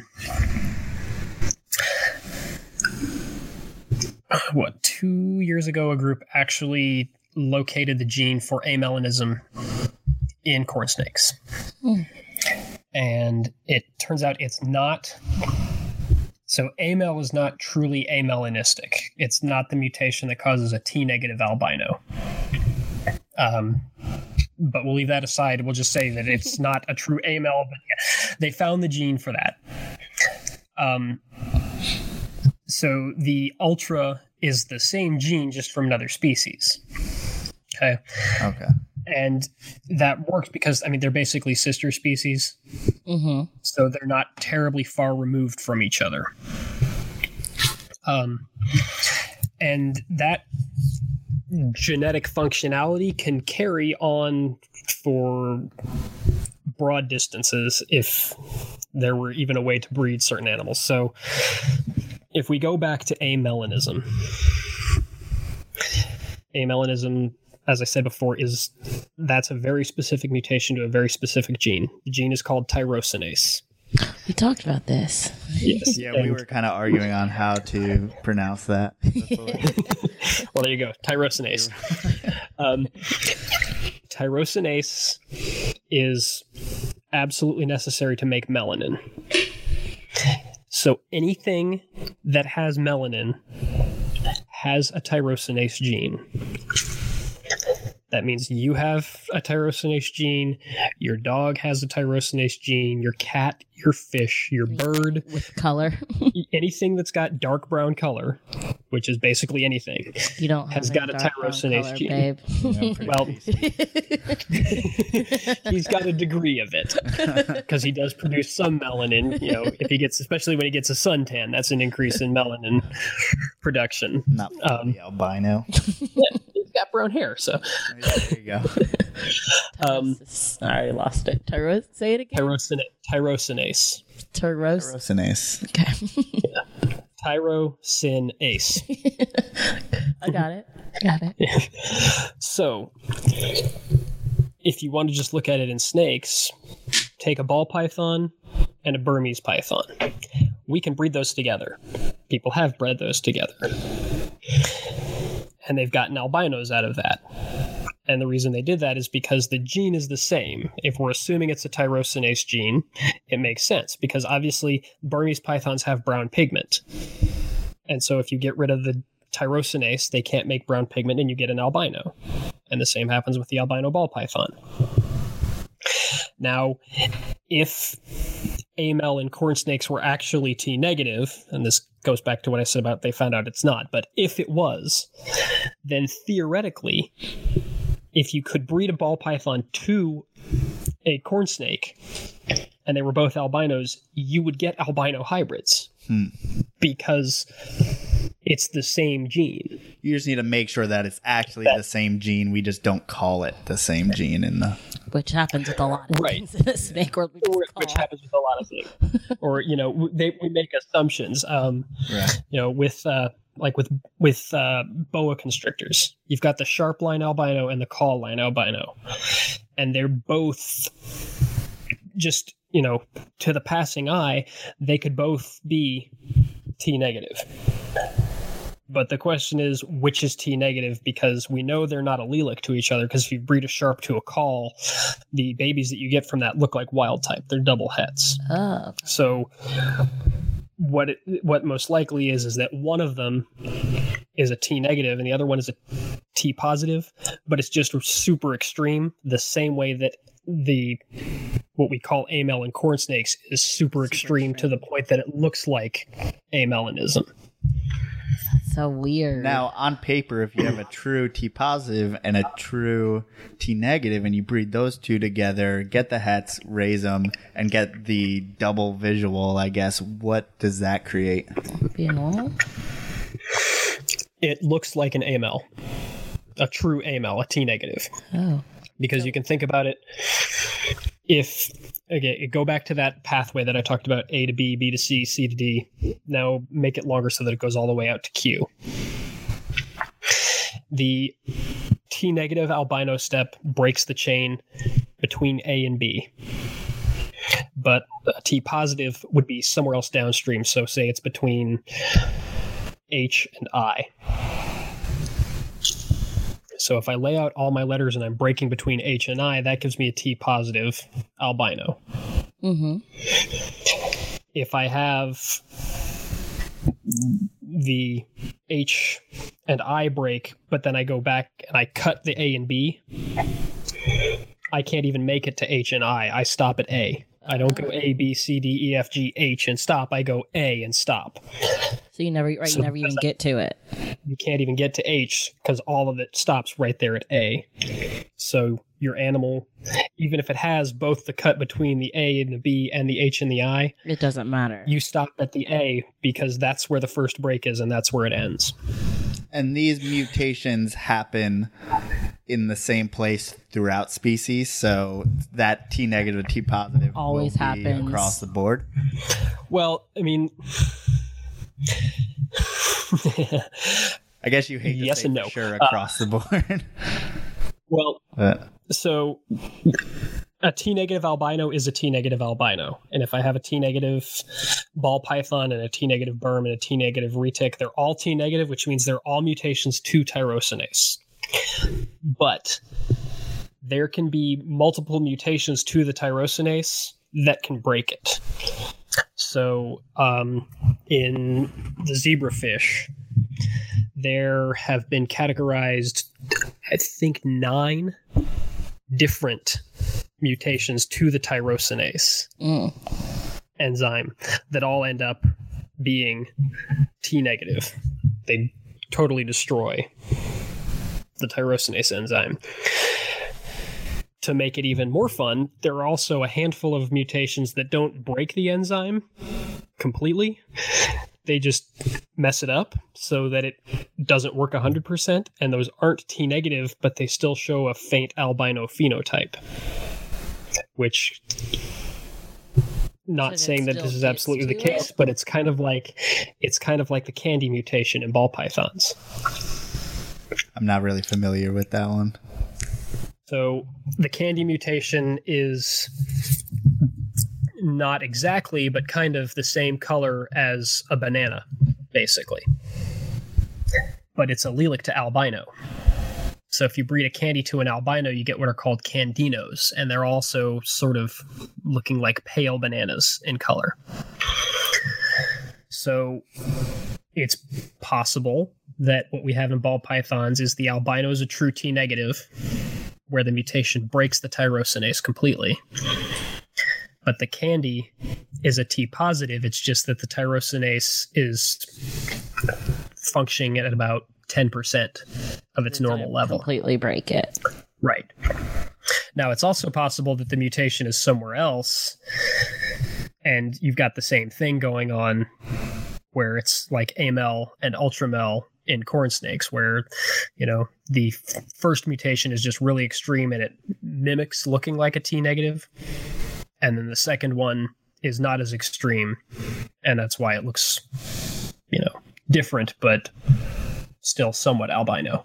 Right. You got a question? Okay. Yes. Can you hold? Or Yeah. the I don't have a question. They have a question. um, but I read it. um. So another question: What determines codominance rather than more of a mix? For example, a blue and red showing on one, but then purple showing on another. I don't get the question, but I'm reading. Well, I think the nature of that makes it not codominant. I believe what she's saying is, I don't know. Oh, that's not my question. I just read it. Um, okay, I'm just gonna take a stab in the dark. I think they're talking on like a like a more macro level. Like if you have a red gene and a blue gene, then why isn't the animal like red and blue striped, and instead it looks purple? Um, and the reason for that, I mean, it's it's kind of like how you see the expression of pigment. Pigment in animals is usually expressed, you know, microscopically, where you have, you know, a small cell that expresses the red pigment and then a small cell next to it that expresses the blue pigment. So when you have those scattered all together, you know, if you get down and look real close, right, if you get down and look real close, you can see the individual red cell, blue cell, red cell, blue cell, red cell, blue cell. But when you back up, all you see is the blended color reflection, so you get the purple. Okay. Okay. So that makes sense. So to us, it looks like a mix because we're just looking at it But if you go Right. all the way, all the way down, in, micro you're going to see that codominance. hmm Okay. Um, second question. Someone wants to talk again about how Cos Mojave. What? Co- I don't know what. The, she said, Can you please explain to Joe what a Cos Mojave is? Because he doesn't think it's a morph. Well, he said that last week. I don't know. What, I still don't know what a Cos Mojave is, but this person lives in the UK. Um, I've, I've never heard of Cos Mojave. I only know Mojave. Right. We still don't know. it's they just put COS Mojaves that are a thing in the UK, but I Oh. we don't. Don't worry about it. sorry, we don't know what they are. no, no worries. so no we worries. were we were talking about um, kind of where mutations come from and how a lot of people. I mean, we've seen incubation things happen, whether it be, you know, fungus growing on the egg or temperature swings. And we see, like, in ball pythons, we may see those, like, tiger animals, I think is what they called them back in the day, or like banded animals and different things that we see from temperature spikes. Do you know exactly why that happens during development and why it's um, not hereditary? So the exact why I can't tell you, but I can, you know. well, it's going to be different for each different thing that you see. So, you know, why do you see tiger banding? Why do you see strange striping? Why do you see whatever? It's it's different for everything that you see. That's why I can't tell you because you're dealing with a thousand different cases, and the root behind each one's going to be different. but basically, you know, you get a temperature spike at some point, and you can think of it as you know genes, cells, everything, when they get heated up, they speed up. You know, just they, you know, when you boil water, it shakes and shivers, and that's what causes it to bubble and boil. It's kind of the same thing. You heat up the cells, then they start working faster, things move faster. Well, if you heat it up and the cells move faster and the proteins jump faster, then the timing that they're supposed to happen doesn't happen right, which causes sort of an echoing effect that gets passed on. Now, why isn't that genetic? Well, because it's not the gene that's the problem. All the genes are normal. It's the heat that caused the whole process to get sped up. You So know, basically, it could provide results visually, but at a micro level, isn't working the same as our mutations. right? Um, you know, you know, you get a fungal infection. What you could potentially have is some of the proteins from the fungus, uh, like a toxin or a secretion or something gets into the egg. And again it causes something to happen where the gene you know gets turned on differently or something but again the genes for the animal aren't being changed just the way they're getting turned on and the way they're being expressed is different because of but because right because of the fungus but because the genes are still perfectly normal in the animal then when that animal breeds out it's just passing on normal genes right, It's unless not passing on- Another fungus got in, but that's just Right. It's not passing on whatever weird thing happened to it in the egg. That was an outside influence. Gotcha. That makes sense. And now, when genes mess with development, as far as you know, your super spider or your caramel that may have kinking, um, what's going on there? When obviously maybe the single form of it doesn't fully affect the animal, but you get that that visual caramel and you get kinking and stuff like that. Um, that's you know like well like with kinking and caramel when you only have the single form and it's het the wild type protein is there to behave normally so you're not suffering from whatever imbalance problem there is. You get the homozygous form. There's nothing there to act in the correcting manner. Uh, with spider it's you know more that lego analogy that i made where you know you've got the one spider gene and your brick that's being made by the spider gene is causing the whole structure to get messed up enough that it's just constantly getting weirded out there's no way you can correct it because you can't build the proper box at the end as long as the spider gene is present You're gonna ask Lily. I'm not sure exactly what Lily Pad's question. I don't know but- either. Uh, we just read the questions we get. Why do some sta- snakes have mm, vestigial? Is that how you say that word? Vestigial legs. Vestigial legs. Is it a certain breed or gene? Um, most of the vestigial legs goes back to, you know, the more basal level snakes. So the boas, the pythons, the older archaic ones. And again, it's just a matter of they haven't had any reason to purge them. There's been no selective pressure against them. So the genes that produce that formation stay there. I don't even know. And as long as there's Yeah, lily pads above Well, my Le- right. Lily pad- well, pad's you rough. do know, you just don't know that you know. So the spurs that you Oh, have on your okay. pythons, those Yeah, you are need the a vestigial talking legs. Those spurs are term. actually those spurs are claws. That's a single toe on the snake. Now And if you you look at the say it sk- like if you look at the skeleton there, you can actually see that it's a toe and a leg and a hip. That's crazy. Yeah, it's just really, really super reduced, and it, the genes are still expressed enough to form just that little structure, hmm but they're not completely wiped out because there isn't a pressure To wipe it out. there to wipe them out. You It know. would need to be breeder's choice to do that. Well, and now Well, we it would need to be nature's choice. I mean, if you look at you know certain species, you know, my rubber boas, they've got spurs, but they're super tiny, and part of the reason is because rubber boas are a lot more, you know, terrestrial, and they'll also burrow, and having something stick out. Yeah, that's kind of selected against because if you've got something sticking out, then it could get caught and grabbed and pulled. hmm So they tend to be a lot more reduced in, you know, the burrowing species. Uh, same with Kenyan sand boas. The spurs are there, but they're really, really tiny. and then I thought in those species you can actually tell. I'm not sure if it's the rubber boa exactly, but you can tell male from female because of the spur length. Because of the spur length, yeah. Um, and that's part of a selective pressure being maintained is the males will spur the females. So the males tend to keep theirs For stimulation. at least long enough for stimulation for breeding, while the females don't have to a hold of them. Right. Yeah. If you see on like retics, they'll you like you'll see them move. It's kind of creepy, but they So, will like, to stimulate. Yeah. Get the there, female. whoa, a little wooing action. And then I mean, in the corn snakes, you see like the twitching action, Uh-huh. it's just a different. They don't have any spurs. they just use their body But they're they're they're still twitching their, that lower half of their body, so near the. the the behavior is there, but the spurs as a stimulus have been lost, so they're using just that lower half of the body instead. That's Interesting. Um, and while we were talking, I did a quick Google search on Cosmo Cosmohavi. Okay.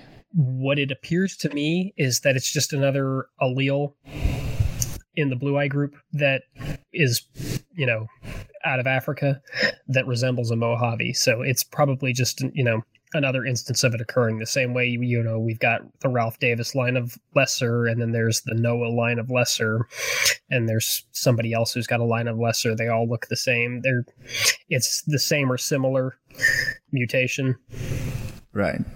Right. So yeah, it's just another allele in the group that looks like a Mojave and Acts the same in every sense. and acts the same in every sense. It's part of the blue eye group. You breed it, you're going to get a super that's a blue eye. Um, yeah, it's not a radical surprise. I know of a couple of other people who've got similar morphs. I know there's ones floating around in the background called a striped Mojave, which it's not really a Mojave, but it looks a lot like a Mojave, except they except they have a tendency towards striping, which you know And at, at some point, I mean, we don't see any types of line breeding in ball pythons. I mean, is the possibility still there just as much as in, you know, some of our colubrids and stuff that we don't have as many mutations, so we line breed? I think there's too many in ball pythons. Yeah, I think the problem is that there's too many ball pythons, and so people didn't generally. I mean, it's also kind of a mindset, especially early on with ball pythons. It was just get as many damn genes into the animal as possible because you know it's a powerhouse breeder. Okay, it, it doesn't matter that it is ugly as sin. It's got 17 genes in it, man. I can breed it to anything and make anything, but yeah, but it's ugly. Right. And I think we're starting to see a little bit of deflection from that now. Um, you know, you see peop- some people who are working towards refining cleaner lines of stuff. Um, you know, Ozzy with his Orange Orange Dream, he's really pushing that. Um, Bob O'Brien has got the Orange Dream too. He he jumps in and he's definitely been doing some selective breeding along the same lines. Um, but yeah, it's not happening with a lot of people. I think there still tends to be a bit more push towards just cram as many genes into your animal as possible so you can say you got a world's first and right. And so yours can be 10 names long. Well and, yeah. I mean we're getting past the point where you can sell like a brown snake for 20 grand just because it's because it has 17 different, different things in it mm-hmm. so do you know of um you take your scaleless in a lot of our colubrids, and we still have, you know, scale ventral scales, scales on the belly, and then you take your ball python, which is completely scaleless. Um, it, how are those different genes being expressed in order to keep, you know, belly scales or not? Um, don't really know. Uh, mm. My guess is it's just you're looking at different pathways. Kind of like the pieds. There's different ways to get it. Yeah, there's different ways to get it and different levels of expression. Um, and I mean, we know with ball pythons being a good example of it that there are definitely different ways to get it because you've got the scaleless head line that makes the scaleless, but you also have the micro scale line and that's been proven now to make scaleless too.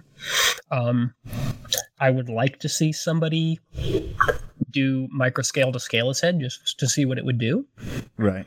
You know, again, maybe this is an allelic clade, and that's why we're seeing the same phenotype at the end, but maybe they're different, and that would show, hey, look, there's two different ways to get a scaleless. So, yeah, it'd be interesting. I mean, it seems like, I mean, the corn snake is the perfect, exactly what you want. It keeps the belly scales and is scaleless everywhere else. I feel like the definitely the ball python is more compromised as far as not having belly scales. I just, at least on a surface level, seems to me a little bit more risky. And yeah, I mean, I'd I'd be inclined to agree, but you know, there are a lot of people who are arguing that they do just fine, and you know, unfortunately, I think there was a lot of mm, hype and insanity at the very beginning when it came to BHB, and there was a, a failure to communicate uh, openly or as openly as would have been beneficial, which caused a lot of backlash. And I think it's going to take a lot for people to be really, really comfortable mm. with it. Um, you know, but Winston has been pretty upfront with everything that he's been doing. Um, da, da, da, what's his name? Uh, Mike Wilder. Thanks. Will Banks, thank you. Has also been pretty, you know, straightforward with his as Which he, is you know, the same line of Yeah, it's the same line and you know, ultimately I think it could be legitimately argued that the BHB line of scaleless head and Winston's line of scaleless head are probably going to show to be the same thing. I mean, if you breed a, a Winston scaleless to a BHB scaleless, I'm um, scaleless head. I'm almost certain that you're going to end up with a scaleless ball python. I don't see them being you know two completely different instances. Everything about them they seem to express in the same exact way.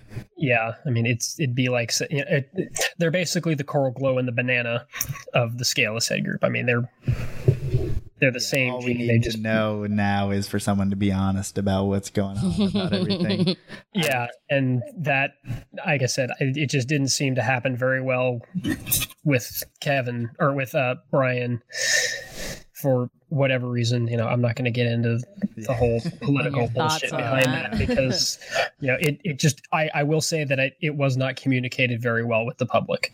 Which and is, I, mean, I don't think same thing we're seeing in palmettos now with corn snakes. yeah. and I don't think anybody would say that that is an untrue statement. Um, but, you know, now watching Winston and Mike, you know, seeing how theirs turn out and how they go, I think it'll you know give people more answers and hopefully it'll make it a little bit easier for us to understand what's going on. But it's still something that i think people should keep their eye on not because i'm saying that there is a problem there. I just think that now that we have more open communication it'll be better all around for everybody to you know keep an eye on it and understand better. Right. Yeah, I mean, I think it's hard sometimes when people have 50 grand or something in an animal, to be completely honest, when you got to make your money back, I guess. But I don't know. Snakes, snake stuff can be kind of weird like that. But I mean, Yeah. as far as, um, as you know, how does Scaleless, how do they basically know, like, well, we need to at least keep the ocular scale intact? Like, it's just crazy how that, that ha- do you know any What idea? because like we're not purging in in captivity. So it's like it's not like that survived in the wild because it would never had the chance to be purged. How do we just get so lucky to keep oc- ocular scales and stuff like that Um, mm, my guess is it's sort of a, a pathway expression thing. Um, the you know the the way that scales are laid down is expressed differently through different parts of the body and it's expressed specifically for the eyes differently than it is for the rest of the body um, I mean, the animals, while they're scaleless, they still shed their skin, right. Which is still a keratin layer. So I don't know that it's true to say that they're really scaleless. So much as it's they're scale non-formed. Because the carrot the, the keratin that makes up their scales is still there and it's still what's being shed. It's just not in a structured manner of you know your discrete scales. It would be like a super low expression of the keratin? It's just an unstructured expression of the keratin. Um, and i think that also goes when you uh, look at you know brian's adult when he had it um, down at daytona people were saying that it had like weird warts. and things. I think that's you know it's the non structured expression causes you know sometimes these keratin masses form because it's not being laid out in a structured manner. It's just randomly you know piling up in certain places. And you think, I mean, that goes back to our bug eyes or something. Do you think that a certain percentage are going to get those warts and a certain aren't? I I think it's likely that yeah, some of them will um, end up showing you know these keratinized deposits because yeah, you're basically just getting unstructured expression of the keratin. Very interesting and controversial to some, I think.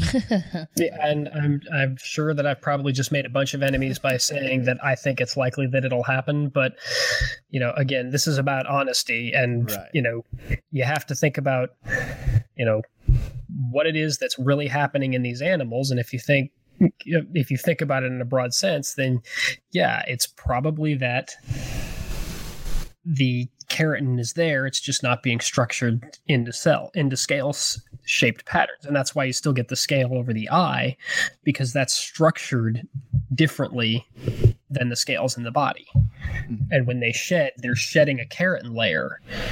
It's just not that structured keratin layer. yeah, because I mean, you still get a sh I mean, I haven't seen a shed skin, but I mean, obviously. Yeah, I don't know what it looks like. A scale More like a stocking rather than a snake shed, or I don't know if you've seen. Yeah, I, I haven't seen I haven't seen the sheds on the scaleless either. Okay. Yeah, I have no idea. I don't even know what it would look like. Just I just think we're getting so weird. When ball pythons start having droopy ears, then that's it, man. I'm out. But um, yeah, just so many weird things that's going on in our yeah. gene pool. I think we just don't know enough about scaleless yet. Yeah. Do you think that maybe our selection of things that aren't normal could possibly allow for more room as far as we're selecting for um, spontaneous mutations? Would that ever make it um, a higher instance of mutations popping out of eggs in captivity? Um, no, because you know the rate of mutation is just a random thing. Okay. So there's no i mean you're just as likely to put your seven gene male in with your three gene female and pop out something new as you are to stick two wild types together and pop out something new it's just a completely random chance Okay. Yeah, that makes sense. I think we're gonna lose. I mean, at a certain point, we're gonna have so many. There's not gonna be many one gene animals where we're gonna be able to take apart and find these It's new mutations happen. if they happen. yeah You know, randomly have a snake that comes out some type of weird pied, but never be able to outbreed separate, it and mhm. separate all the genes. Do you think that maybe there's some type of crazy overlap and um, I forget what it is in ball python. Some people just say it defaulted to pied. You know, like some of the champagne stuff goes to pied, or I don't know. Um, yeah, the Champagne Extreme Ringers. Um, that's another long conversation that I've had with a number of people. So that kind of goes back to the nature of the mutation itself, which is, you know, if you look at Champagne, basically what it is is it's unstructured expression of pigmentation over the animal. There's no, you know, patterning. It's just the brown and the gold are all thrown in in a great big mash. Um, and if you think about basically running along the spine is a conveyor belt of buckets that runs the pigment down and then dumps the pigments in the right places to have them expressed. When you get down to your vent area, there's a major change in body structure because that's where the hips of these animals would be. So the way the body is laid out there changes from, you know, backbone, backbone, backbone, backbone, hips, and tail. Mm-hmm. So because you get that change in body patterning, the way the conveyor belt system there changes. And if you disrupt it too much, you just dump all pigment out, so you get those ringers. And depending on the other mutations that you add to it, um, if they have a similar hiccup factor, then you could see over expression of that. So, like with uh, the um, the black pastel group, you know, you see ringers spontaneously forming in those.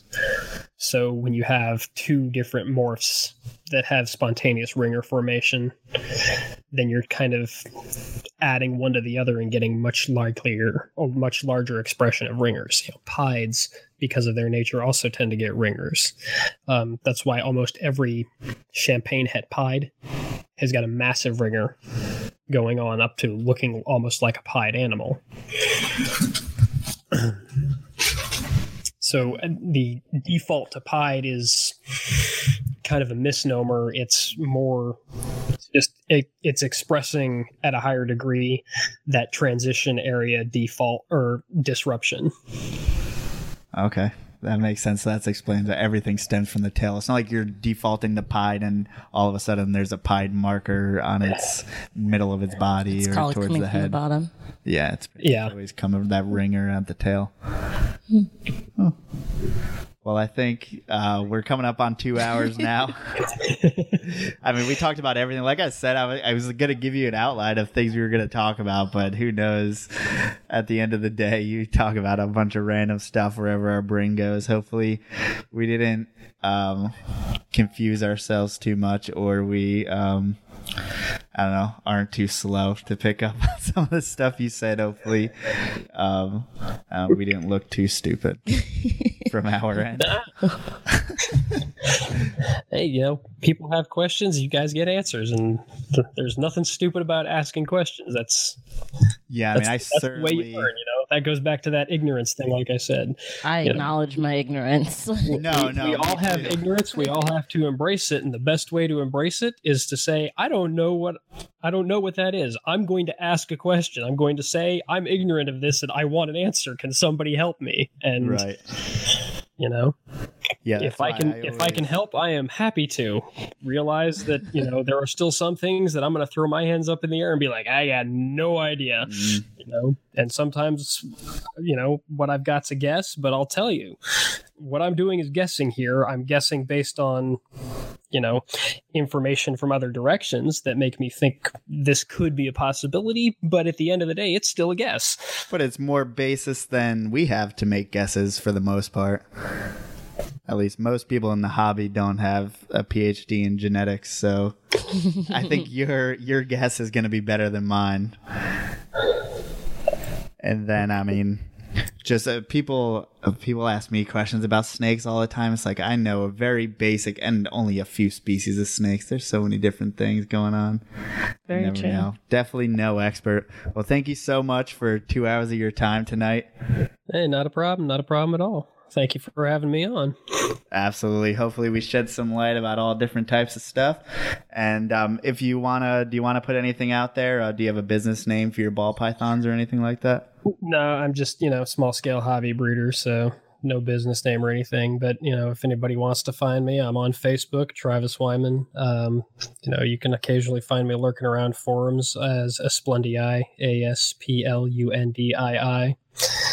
Uh, email is the same at Gmail. So if you see him comment about any of your genetic stuff, don't argue with him, guys.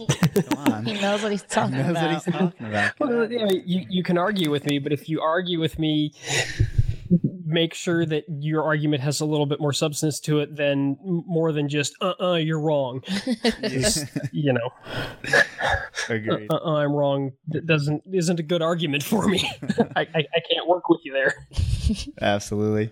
Well, we you can find us Port City Pythons, Facebook, Instagram, website. What do you want to say? YouTube, obviously. We're Is on that it for YouTube. you? You got anything? That's all I had. Awesome. Thank you guys so much for watching live and for anyone listening on the download. We will catch you next week.